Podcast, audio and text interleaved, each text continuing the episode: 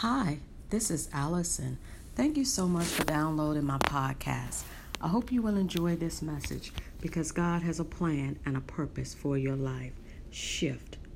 The people who fought you the most are fighting to keep you from reaching your God given destiny. Continue to press on and seek God for directions.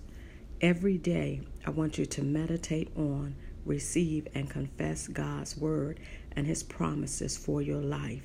Acknowledge him, and he will show you the way. God is waiting on you to surrender your all in all so that he can direct you, lead you, and encourage you on your next level. Now is the time for you to walk in your freedom, walk in your authority, and take back your life. Live, love, and laugh again. Have a wonderful, awesome day on purpose. And don't forget to visit my website at www.allisongdaniels.com. Peace.